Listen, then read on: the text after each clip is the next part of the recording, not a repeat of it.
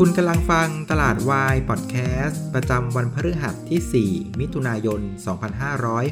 2563 รายการที่ทำให้คุณเข้าใจตลาด เข้าใจหุ้น แล้วก็พร้อมสำหรับการลงทุนในวันพรุ่งนี้ครับ สวัสดีครับ วันนี้คุณอยู่กับน้าแดงจรุนพันธ์วัฒนาวงศ์นะครับสำหรับคลิปนี้นะครับไม่มีผู้สนับสนุนรายการนะครับ ถ้าหากเพื่อนๆท่านใดนะครับ สนใจจะร่วมสนับสนุนรายการหรือว่า donate นะครับก็สามารถดูรายละเอียดได้บนหน้าจอ YouTube ได้เลยนะครับ ขอบพระคุณมาก ๆ ครับ วันนี้นะครับเซตก็ปิดบวกไป 37 จุดนะครับ ปิดที่ 1,411 ฮะก็เป็นการปรับตัวขึ้นถึง 2.7%นะครับก็เป็นการชดเชยที่เมื่อวานเราปิดใช่ไหมครับเมื่อวานเราปิดเนี่ยเอเชียเขาบวกกัน2%นะครับเพราะวันนี้เนี่ยบ้านเราอย่างน้อยก็ต้องตามมาละ2%นะครับในขณะที่เอเชียเองวันนี้ก็ปรับตัวกันขึ้นต่อนะประมาณครึ่งเปอร์เซ็นต์นะครับก็เลยทำให้ในภาพรวมเนี่ยเราก็ควรจะต้องบวกอย่างน้อยวันนี้นะสัก 2.5%นะครับแต่ว่าจนแล้วจนรอดนะเราวันนี้หล่อมากนะครับปิดถึง 2.7%ก็ถือว่ามีความแข็งแกร่งน่ารักใช้ได้เลยทีเดียวนะครับก็ทะลุ 1,400 ตามที่มองไว้นะครับคราวนี้ประเด็นที่ผลักดันตลาดในวันนี้ก็มีอยู่ 4 ประเด็นนะครับประเด็นที่ 1 ก็คือเรื่องของความแลกกันนั่นแหละอย่างที่เล่านะครับ คือชาวบ้านเขาขึ้นไป 2%ละ ถ้าเราเนี่ยไม่ตามไป 2%เนี่ยมันก็ดูกระไรอยู่นะครับ วันนี้ก็เปิดกระโดดไป 1,397 นะครับ ก็เปิดกระโดดไปเกือบ 2%ก็ถือว่าตามนะครับ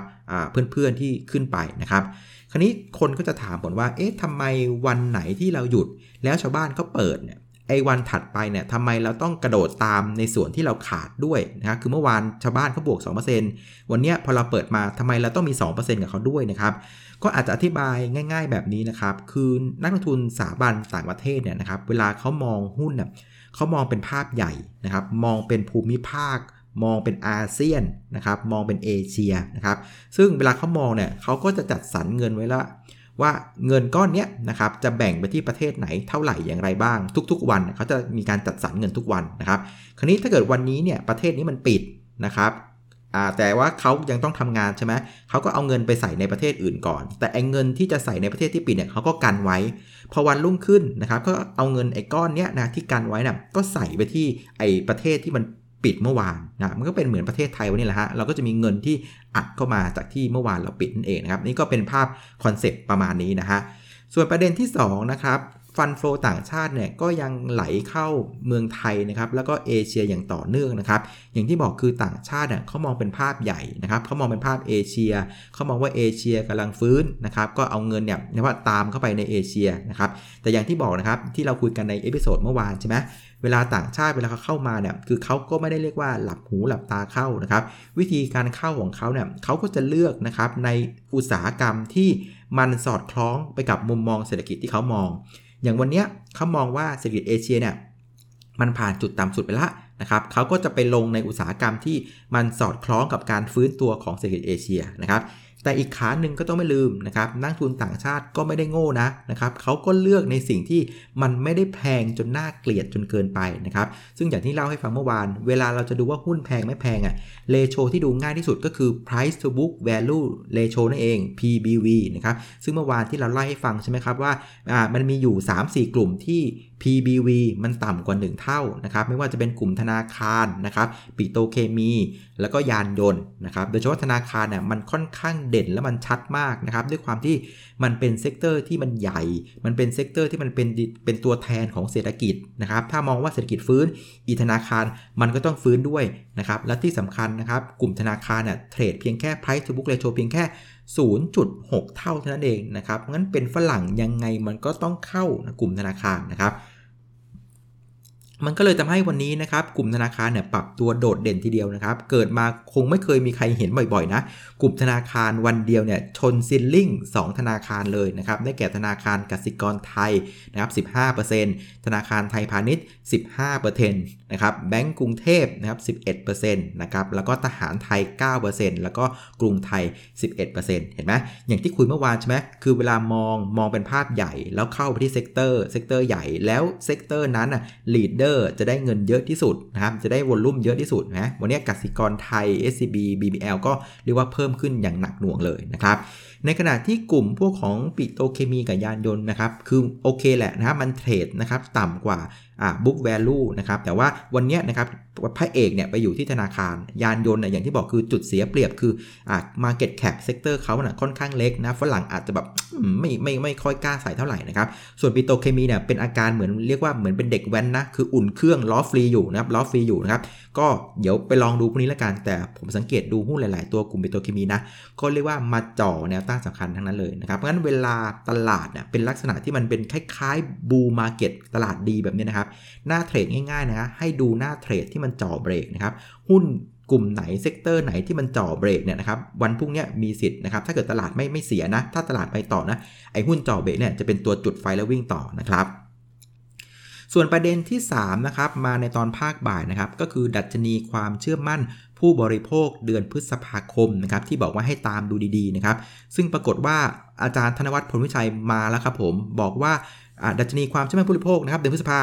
ปรับตัวขึ้นเป็นครั้งแรกในรอบ 15 เดือนอ่านะครับแล้วก็เป็นครั้งแรกนะครับหลังจากโควิด บุกประเทศไทยด้วยก็คือพูดง่ายว่าเป็นครั้งแรกในรอบ 5 เดือนด้วยที่ฟื้นตัวมา ก็ถือว่าเป็นสัญญาณที่ดีนะครับ มันดีขนาดไหนเอางี้ตอนเดือนธันวาคมนะครับดัชนีความเชื่อมั่นผู้บริโภคอยู่ที่ 69.1 นะครับ เดือนเมษาที่เป็นจุดต่ำสุดนะครับที่เราต้องเล่นสงการกันเองอยู่ที่บ้านนั่งสาดกันเองนะ ตอนนั้นดัชนีความเชื่อมั่นผู้บริโภคอยู่ที่ 47.2 นะครับ แล้วก็เดือนพฤษภาที่เพิ่งประกาศเมื่อตอนบ่ายเนี่ยดีดขึ้นมาเป็น 48.2อะขึ้นมา 1 จุด ก็ยังถือว่าดีนะ เพราะว่าหลาย ๆ ประเทศเขาก็เริ่มฟื้นกันแล้วนะครับ มันก็ควรจะขึ้นแหละ เพราะว่าเมษาเราต้องอยู่บ้านใช่ไหม แล้วก็เดือนพฤษภาเนี่ยเขาเริ่มเปิดเมืองเรียกว่าผ่อนคลายกันระยะที่1นะตอนกลางเดือนพฤษภาเพราะฉะนั้นมันก็ควรจะต้องฟื้นถูกต้องแล้วนะครับ คราวนี้ถ้าไปดูไส้ในเนี่ยผมค่อนข้างโอเค ตรงนี้ตรงที่ว่าไส้ในของดัชนีความเชื่อมั่นบริโภคอะมันจะมีเรียกว่าหลายบรรทัดนะครับ มันมีอยู่ 2 บรรทัดที่ผมว่าเอออันนี้เป็นสัญญาณที่ดี อันที่ 1 คือ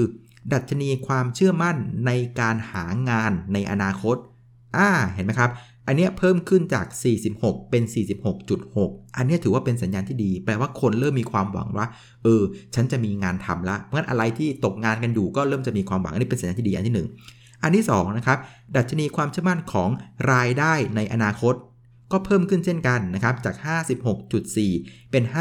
57.7อ่าไอ้สองบรรทัดเนี่ยผมว่ามันเป็นการสะท้อนมุมมองข้างในแล้วว่าคนเริ่มมีความเชื่อแล้วว่า เฮ้ย สงสัยเศรษฐกิจจะฟื้น ฉันจะมีงานทำละ รายได้ฉันจะมากขึ้น ฉันจะขายของได้ขึ้น อันนี้ก็เลยเป็นสัญญาณที่ค่อนข้างดีเลยทีเดียว ก็เลยทำให้ช่วงนี้วันนี้ตอนบ่ายเนี่ยก็มีเรียกว่าแรงหนุนเข้ามาเรื่อยๆนะครับ ยืนพันสีไม่พอ เดินหน้าต่อได้เลยนะครับ แล้วก็อันที่4นะครับก็เป็นประเด็นมาจากเมื่อคืนนะอาจจะพูดช้าไปนิดนึงก็คือเรื่องของอัตราการจ้างงานนอกภาคเกษตรของอเมริกานะก็ถือว่าลดลงน้อยกว่าคาดนะครับ ตอนแรกเขาบอกว่าจะลดลงไปถึงประมาณสัก9 ล้านตำแหน่งนะแต่เอาก็จริงลดลงเพียงแค่ 2 ล้าน7แสนตำแหน่งก็ถือว่าเป็นสัญญาณที่ดีนะครับเพราะงั้นสัญญาณที่ดีทั้ง 4 ข้อเนี้ก็หนุนให้ตลาดหุ้นวันนี้สามารถยืนพันสีได้สบายๆนะครับแม้ว่าข่าวลบก็มีเหมือนกันนะวันนี้นะครับข่าวลบวันนี้มีอยู่ 3ข่าว อันที่ 1 ก็คือเรื่องของ o p e ปนะครับ สุดท้ายเนี่ยเรื่องของการประชุมในวันที่ 4 มิถุนาก็ไม่จบนะ สงสัยจะไม่ได้มีประชุมนะครับ เห็นเขาบอกว่ามันมีการทะเลาะกันคือจริงๆ แผนน่ะคือทุกคนน่ะจะต้องจับมือกันลดกำลังกำลังการผลิตรวมให้ได้สัก 9.7 ล้านบาร์เรลนะครับ แล้วปรากฏว่ามีอยู่ 2-3 ประเทศเนี่ยแอบไม่ลดนะครับ แอบผลิตเยอะๆ แล้วไปขายแพงๆ นะครับ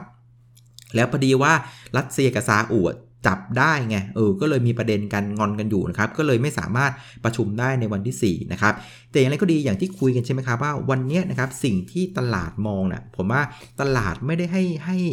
ฝากความหวังไว้กับเรื่องของการลดกำลังการผลิตอย่างเดียวแล้วนะวันนี้ตลาดให้ความหวังกับเรื่องของความต้องการใช้น้ำมันที่มันเพิ่มขึ้นฟื้นขึ้นเป็นสำคัญ เพราะฉะนั้นพูดง่ายว่าโอเปกพวกมึงจะทะเลาะอะไรกัน ปุ้งทะเลาะไปเหอะไม่สนใจละ วันนี้สิ่งที่ฉันมองคือความต้องการใช้น้ำมันมันเพิ่มขึ้น ดีเซลเพิ่มขึ้น เบนซินเพิ่มขึ้น น้ำมันอากาศยานกำลังเพิ่มขึ้น แค่นี้กูพอใจแล้วนะครับนี่คือสิ่งที่ตลาดมองอยู่เพราะงั้นตลาดก็เลยไม่ได้ให้น้ำหนักเกี่ยวกับเรื่องของโอเปกมากนักนะครับ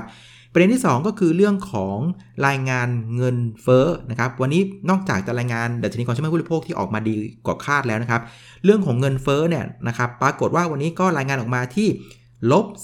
3.4%นะครับ ซึ่งตลาดคาดไปที่ลบ 3%ใช่ไหมครับ แล้วของเดือนเมษาก็อยู่ที่ลบ 3%นะครับ แต่ว่าหน้าแดงบอกเมื่อวานแล้วใช่ไหมว่า ไอ้ตัวเลขเนี้ยอย่าไปซีเรียสอะไรมาก เพราะมันอะไรครับ มันเป็นตัวเลขในอดีตไงของเดือนพฤษภานะครับ ซึ่งเดือนพฤษภาเราถูก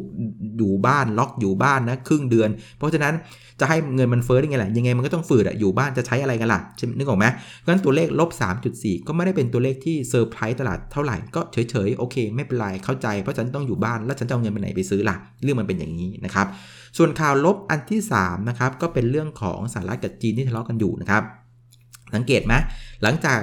สหรัฐเองไปขู่จีนว่าเนี่ยถ้าคุณทำกฎหมายความมั่นคงนะฉันฉันจะตอบโต้คุณแน่ แต่สุดท้ายจีนไม่สนใจ จีนก็ออกกฎหมายความมั่นคงที่ฮ่องกงออกไป แต่สหรัฐก็ทำอะไรไม่ได้ ก็ไม่ต้าไม่กล้าแตะเรื่องสงครามการค้าอยู่ดีนะครับ คราวนี้สหรัฐก็มาแนวใหม่นะครับอ๋อจีนแกบอกไม่ซื้อถั่วเหลืองฉันใช่ไหมไม่ซื้อหมูฉันใช่ไหมสหรัฐก็เลยว่าเอางี้ละกันห้ามสายการบินจีนบินเข้ามาในประเทศ โอ้จีนก็หัวเราะสิ ฉันอยากจะบินตายแหละนะครับ จีนก็ไม่สนใจเลยนะครับสหรัฐเนี่ยห้ามจีนนะบินสายการบินของจีนนะบินเข้าประเทศตั้งแต่วันที่ 16 มิถุนายนนะครับผ่านไปไม่กี่ชั่วโมงนะครับจีนสวนเลยบอกว่าไม่เป็นไรห้ามก็เรื่องของแก จีนกับบอกว่าเปิดประเทศนะครับประเทศไหนอยากบินเข้าจีนบินเข้ามาเลยนะครับก็เปิดให้อีก 95 สายการบินทั่วโลกใครอยากบินมาจีนบินมาเลย ขออย่าเอาโควิด -19 มาแค่นั้นเองนะครับก็เหมือนกับเป็นการเรียกว่า ทำเรียกว่าทำสวนกับตรงข้ามเลยสหรัฐเรียกว่ากีดกันเขาใช่ไหม ไม่เป็นไร แต่จีนฉันเปิดประเทศ ใครอยากมาก็มา โอ้โหป๋าจริง ๆ นะครับ ก็เลยทำให้ข่าวเนี้ยก็เป็นข่าวที่ขำๆนะ แต่ไอเดียสำคัญคือนะครับหคือจีนเนี่ยให้ action เลยตั้งแต่วันที่ 8 มิถุนาคือเรียกว่า bluff กัน 8 วันเลยทำก่อนเลยสหรัฐสหรัฐ16 ใช่ไหมฉันเอาวันที่ 8 อันที่ 2 คือสังเกตดูเรื่องพวกนี้ไม่ได้แตะกับเรื่องการค้าแม้แต่น้อยเลยนะครับ ซึ่ง ผมเข้าใจดีเลยว่าอเมริกาเองวันนี้นะครับตกงาน 40 ล้านคนนะครับ ถ้าเกิดสหรัฐเนี่ยไปเปิดสงครามการค้าอีกรอบหนึ่งหรือว่าเบรกคอนแทคไอตัวลงนามการค้าก่อนหน้าฉบับที่ 1 ไว้นะ่ะราคาสินค้าของจีนเนี่ยนะฮะที่เข้าไปสหรัฐมันจะยิ่งแพงขึ้น พอมันยิ่งแพงขึ้น คนก็ตกงานอยู่แล้ว เงินก็ไม่มีโอ้โหทำคงโดนด่าเละฮะอ่าเพราะฉะนั้นทำเองก็ไม่กล้าแตะเรื่องของสัญญาการค้า เพราะว่ายิ่งแตะตัวเองก็ยิ่งแพ้เพราะฉะนั้นไอ้ข่าวพวกเนี้ยนะฮะก็เลยไม่สามารถทำอะไรตลาดหุ้นได้วันนี้ตลาดหุ้นก็ปิดสวยมากยืน1,004ใสๆเลยนะครับ คราวนี้มาดูในแง่ผู้เล่นกันบ้างนะครับ วันนี้นักลงทุนสถาบันก็ซื้อไป 3,880 ล้านบาท ก็อาศัยโมเมนตัมนี้มาลุมมาตุ้มกับเขาด้วยนะครับ ส่วนนักลงทุนต่างชาตินะครับ วันนี้ซื้อติดต่อกันเป็นวันที่ 4 แล้วนะครับ ก็ซื้อไป 2,469 ล้านบาทนะครับ ก็เป็นการซื้อติดกัน 4 วันครั้งแรกในรอบ 5 เดือนเลยทีเดียวนะยอดเยี่ยมเลยนะครับ แต่ว่าต้องไม่ลืมนะ ต่างชาตินะปีนี้นะขายหุ้นเราไปแล้วกลมๆประมาณสัก 1 9 0 0 0 0 ล้านบาทนะครับ ก็ 4 วันมาเนี้ยเข้าใจว่าซื้อคืนมากันมาประมาณสักน่าจะได้แถวๆหนึ่งหมื่นล้านแล้วล่ะนะครับ ก็ยังอีกไกลนะ แต่ว่าไอ้ที่ขายไปแสนเก้าอะ ถ้ากลับมาได้สัก 1 ใน 3 นะ โอ้โห ผมว่าเซตคงบินไปไกลอยู่เหมือนกัน เดี๋ยวก็รอดูไปเรื่อยๆแล้วกันนะครับ คราวนี้คนจะถามว่าตอนนี้ PE ตลาดหุ้นเราเนี่ยเท่าไหร่แล้วนะครับ ถามมาก็ตอบให้นะครับ ถ้าดัชนีปิดที่ 1,411 นะครับ EPS อยู่ที่ 65 บาทต่อหุ้นนะครับ เอา 1,411 หาร 65 นะ อยู่ที่ PE นะ อยู่ที่ 21 เท่า โอ้โห โหดใช้ได้เลยทีเดียวนะครับ ซึ่งค่าเฉลี่ย 10 ปีนะ อยู่ที่ 14.4 นะครับ ถ้าบวกไป1 standard deviation อยู่ที่ 16 นะครับ ถ้าบวกไป 2 standard deviation อยู่ที่ 18 นะครับ เพราะฉะนั้นต้องบอกว่า 21 เท่าเนี่ยเรียกว่าแหกโค้งนะครับ ตกไหลทางมาเรียบร้อยแล้ว ก็ถือว่าไปได้ไกลมากนะครับ แล้วเพื่อนๆก็จะถามผมว่าน้าแดง แล้วเมื่อไหร่เนี่ยฝรั่งจะหยุดซื้อนะครับคำตอบคือไม่รู้นะครับ เพราะว่าประเทศเราอย่างที่บอกคือเล็กของเล็กของเล็กมากนะครับในสายตาของฝรั่ง เพราะฉะนั้นเราเรียกว่า เดาทางเขาค่อนข้างยากจริงๆนะครับ แต่ว่าผมให้เหลี่ยมดูอย่างนี้แล้วกันนะครับ รอบนี้เนี่ยตอนที่ฝรั่งเข้าเนี่ยนะครับ มันมีเหลี่ยมดูอยู่ 2 เรื่องนะครับ อันที่ 1 คือมันเป็นการเข้าแบบบาสเกตนะครับ คือเข้ามาทั้งกระบิในเอเชียเลยนะครับ สังเกตดูนะครับ วันที่เราหยุดชาวบ้านก็เข้านะครับ แล้วพอวันที่เรากลับมานะครับ volume ก็อัดเข้ามาต่อนะครับ เพราะฉะนั้นรอบนี้มาเป็นบาสเกตมาทั้งเอเชียนะครับ ข้อสังเกตที่ 2 คือ ก่อนที่ฝรั่งจะเข้าในวันที่ 29 พฤษภาที่เป็นวันศุกร์นะ MSCI นะ ก่อนที่เข้าวันนั้นนะครับ ค่าเงินบาทอยู่ที่ 31 บาท 80 สตางค์นะครับ แล้วระหว่างเข้ามาเรื่อยๆ 4 วันเนี่ย ค่าเงินบาทมันก็แข็งแข็งแข็งแข็งแข็งมาเรื่อย แล้วมันก็มาอยู่ที่ประมาณสัก 31 บาท 50 อ่าสามสิบเอ็ดบาทห้าสิบนะ เพราะฉะนั้นนะครับ ถามว่าฝรั่งจะเลิกซื้อเมื่อไหร่น้าแดงบอกไม่รู้ แต่น้าแดงให้ดู 2 เหลี่ยมนี้แล้วกัน 1 คือถ้าเมื่อไหร่ เพื่อนบ้านนะครับที่ขาเข้ามันเข้าเป็นบาสเกต เพราะงั้นถ้าเมื่อไหร่ที่ตลาดหุ้นเพื่อนบ้านอะมันเริ่มหยุดขึ้นนะครับมันก็แปลว่าเราแม่งก็ควรหยุดเหมือนกันนึกออกไหมเพราะฉะนั้นหน้าที่ของพวกเราทุกเช้านะชช่วงนี้นะ เปิดตลาดดูนะครับ 1. เอเชียเป็นยังไงเขียวไหมนะครับและที่สำคัญคือให้เน้นดูที่เอเชียอาเซียนนะอาเซียนนะ พวกฟิลิปปินส์อินโดนะครับมาเลนะครับไอ้ 3 ประเทศเนี้ยทิศทางมันเป็นยังไง ถ้ามันยังขึ้นต่อนะ อ่าเราก็ยังสบายใจว่าฝรั่งยังคงเดินหน้าต่อ แต่เมื่อไหร่ถ้าไอ้สตัวเนี้ยมันเริ่มหยุดนะ แล้วเริ่มลงนะ แปลว่าฝรั่งคงจะหยุดเหมือนกัน อันนี้คือเหลี่ยมดูอันที่1นนะครับ อันที่ 2 คือ ตอนที่เข้าเนี่ยนะครับ ฝรั่งเข้ามาตอน 31 บาท 80 ต่อ 1 ดอลลาร์สหรัฐ ตอนนี้31บาท50 ต่อดอลลาร์สหรัฐ ถ้าเมื่อไหร่เนี่ย ค่าเงินบาทมันเริ่มอ่อนย้วยขึ้นไปหา 31บาท80 เนี่ย อันนี้ก็อาจจะแปลว่าฝรั่งก็อาจจะหยุดเหมือนกันนะ อ่าเพราะฉะนั้นไม่รู้ว่าฝรั่งจะหยุดซื้อเมื่อไหร่ แต่ผมให้เหลี่ยมดู 2 เรื่องคือ ให้เราดูเพื่อนบ้านเป็นสำคัญ โดยเฉพาะในอาเซียน กับให้ดูเรื่องของค่าเงินบาทและกัน31บาท 80 นะครับคราวนี้มาดูในแง่ของหุ้นที่เด่นๆ กันวันนี้นะครับ จริงๆ มันก็เด่นทั้งกระดานนะขึ้นกันหมดเลยนะครับ สามอันดับแรกที่ผลักดันตลาดได้วันนี้นะครับก็จะเป็น AOT นะครับบวกไป 6%อ่าใครมีต้นทุน AOT อยู่แถวๆ60 บาทบวกลบอ่าชูมือขึ้นนะครับยินดีด้วยนะครับแล้วก็ตัวของไทยพาณิชย์กับกสิกรไทยบวกกันคนละ1ซิลลิงนะครับก็จะเห็นสังเกตได้ว่าต่างชาติเนี่ยนะครับก็ยังคงเรียกว่าให้น้ำหนักกับการลงทุนใน หุ้นนะครับที่เป็นกลุ่มธนาคารของไทยนะครับ แล้วก็สังเกตดูหุ้นที่ต่างชาติชอบชอบนะที่ผมเห็นนะ อย่างโรงพยาบาลกรุงเทพนะก็ขึ้นนะตัวของ Home Pro ก็ขึ้น อะไรที่ต่างชาติจำได้นะต่างชาติกระดิกหัวนะครับอะไรที่มันเป็น leader ของผู้นำในอุตสาหกรรมนะฝรั่งมันจำได้แน่นอนเนี่ยโรงพยาบาลกรุงเทพเนี่ย leader โฮมโปรเนี่ย leader นะครับ SCB กสิกรแบงก์กรุงเทพ ฝรั่งรู้จักหมด เพราะงั้นอย่างเงี้ยนะมันสมควรที่เงินมันจะเข้านะครับส่วนฝั่งที่กดตลาดวันนี้นะครับก็มีอยู่ 3 ตัวนะครับ ตัวแรกก็คือตัวของ Gulf Energy นะครับลบไป2%นะครับเหมือนที่ผมตั้งข้อสังเกตเมื่อวานใช่ไหมคือฝรั่งเนี่ยนะครับเวลาซื้อเขาก็ไม่ได้ฉลาดน้อยไงคือโรงไฟฟ้าในเมืองไทยเนี่ยอย่างที่บอกคือมันแพงที่สุดในโลกไงโรงไฟฟ้าอะไร PE กัน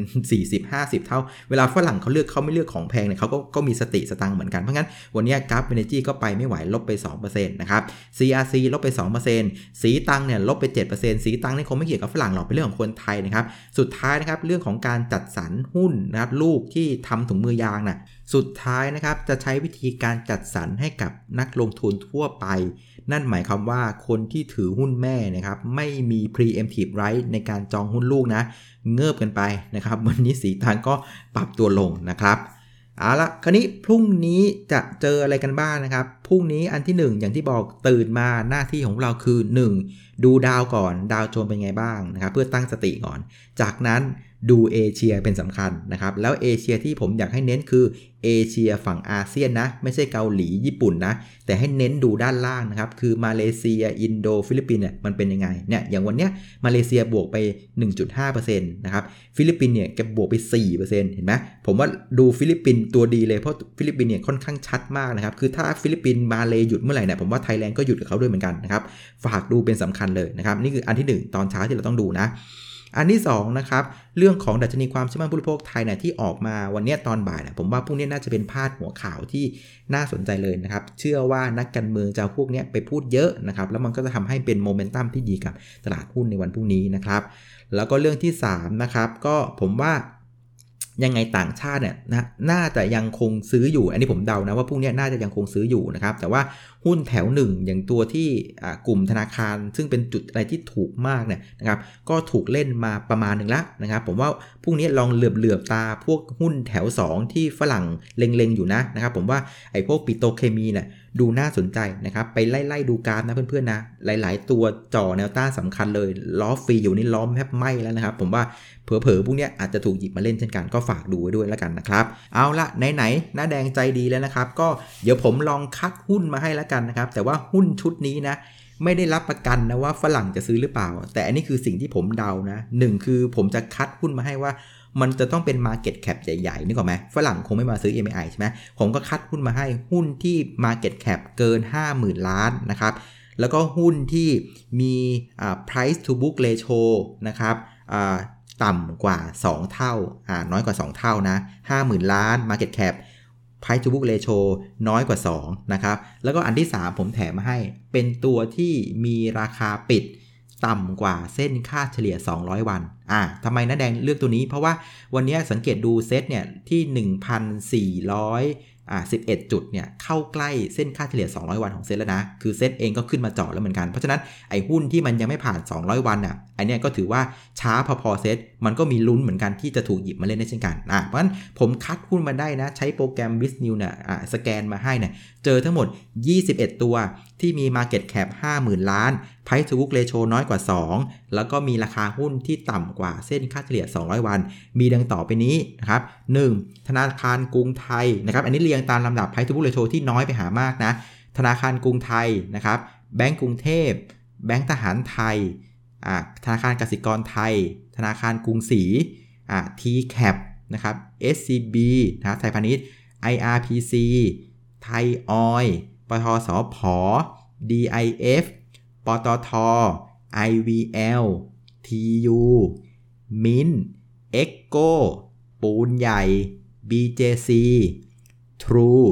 แล้วก็ทิสโก้อะใครฟังไม่ทันไปฟังอีกรอบหนึ่งนะ แต่อันนี้ไม่รับประกันนะ ว่าจะขึ้นหรือเปล่า แต่ว่าผมเดาเงื่อนไขเวลาฝรั่งจะเลือกช่วงนี้ผมว่า 1 คือแคปมันต้องใหญ่พอนะครับสราคาต้องไม่แพงมาก อันที่ 3 คือราคาหุ้นยังขึ้นช้าๆอยู่เนี่ยไอ้พวกเนี้ยดูจะน่าสนใจ เพราะงั้นเพื่อนๆลองกลับไปนั่งไล่เปิดกราฟดูนะครับแต่เน้นสำคัญคือที่ concept ที่ผมเล่าฟังใช่ไหมคือมองเป็นภาพใหญ่ ถ้าฝรั่งเขามองว่าเศรษฐกิจเรากำลังฟื้น เพราะฉะนั้นมันจะต้องเลือกใน sector ที่มันล้อไปตามการฟื้นของเศรษฐกิจด้วย แล้วหุ้นที่เป็น leader ในแต่ละกลุ่มน่าจะได้น้ำหนักที่มากที่สุดรองลงมาก็เป็นหุ้นรองๆลงไปนะครับ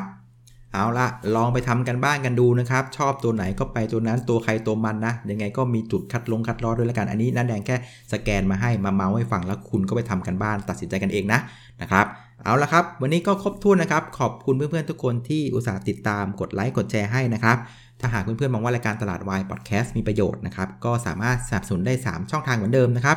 1 คือการบริจาคหรือว่า donate นะครับรายละเอียดบนหน้าจอ YouTube นะครับอันที่ 2 คือการกดติดตามนะครับหรือว่า subscribe รายการตลาดวายพอดแคสต์บน YouTube หรือว่ากดไลค์ที่ Facebook Fanpage น้าแดงคุยกับนักลงทุนก็ได้เช่นกันนะครับแล้วก็ทางที่3นะครับฝากรบกวนแชร์นะครับแนะนำรายการนี้ให้กับเพื่อนของคุณ แล้วก็คนที่คุณรักก็จะเป็นพระคุณยิ่งๆนะครับ เอาละครับ วันนี้ขออนุญาตลาไปก่อนนะครับ เจอกันอีกทีวันอาทิตย์ช่วงบ่ายๆนะพรุ่งนี้วันศุกร์ไม่มีรายการตลาดไฟนะครับไปเจอทีวันอาทิตย์นะครับ วันนี้ลาไปก่อนครับ สวัสดีครับ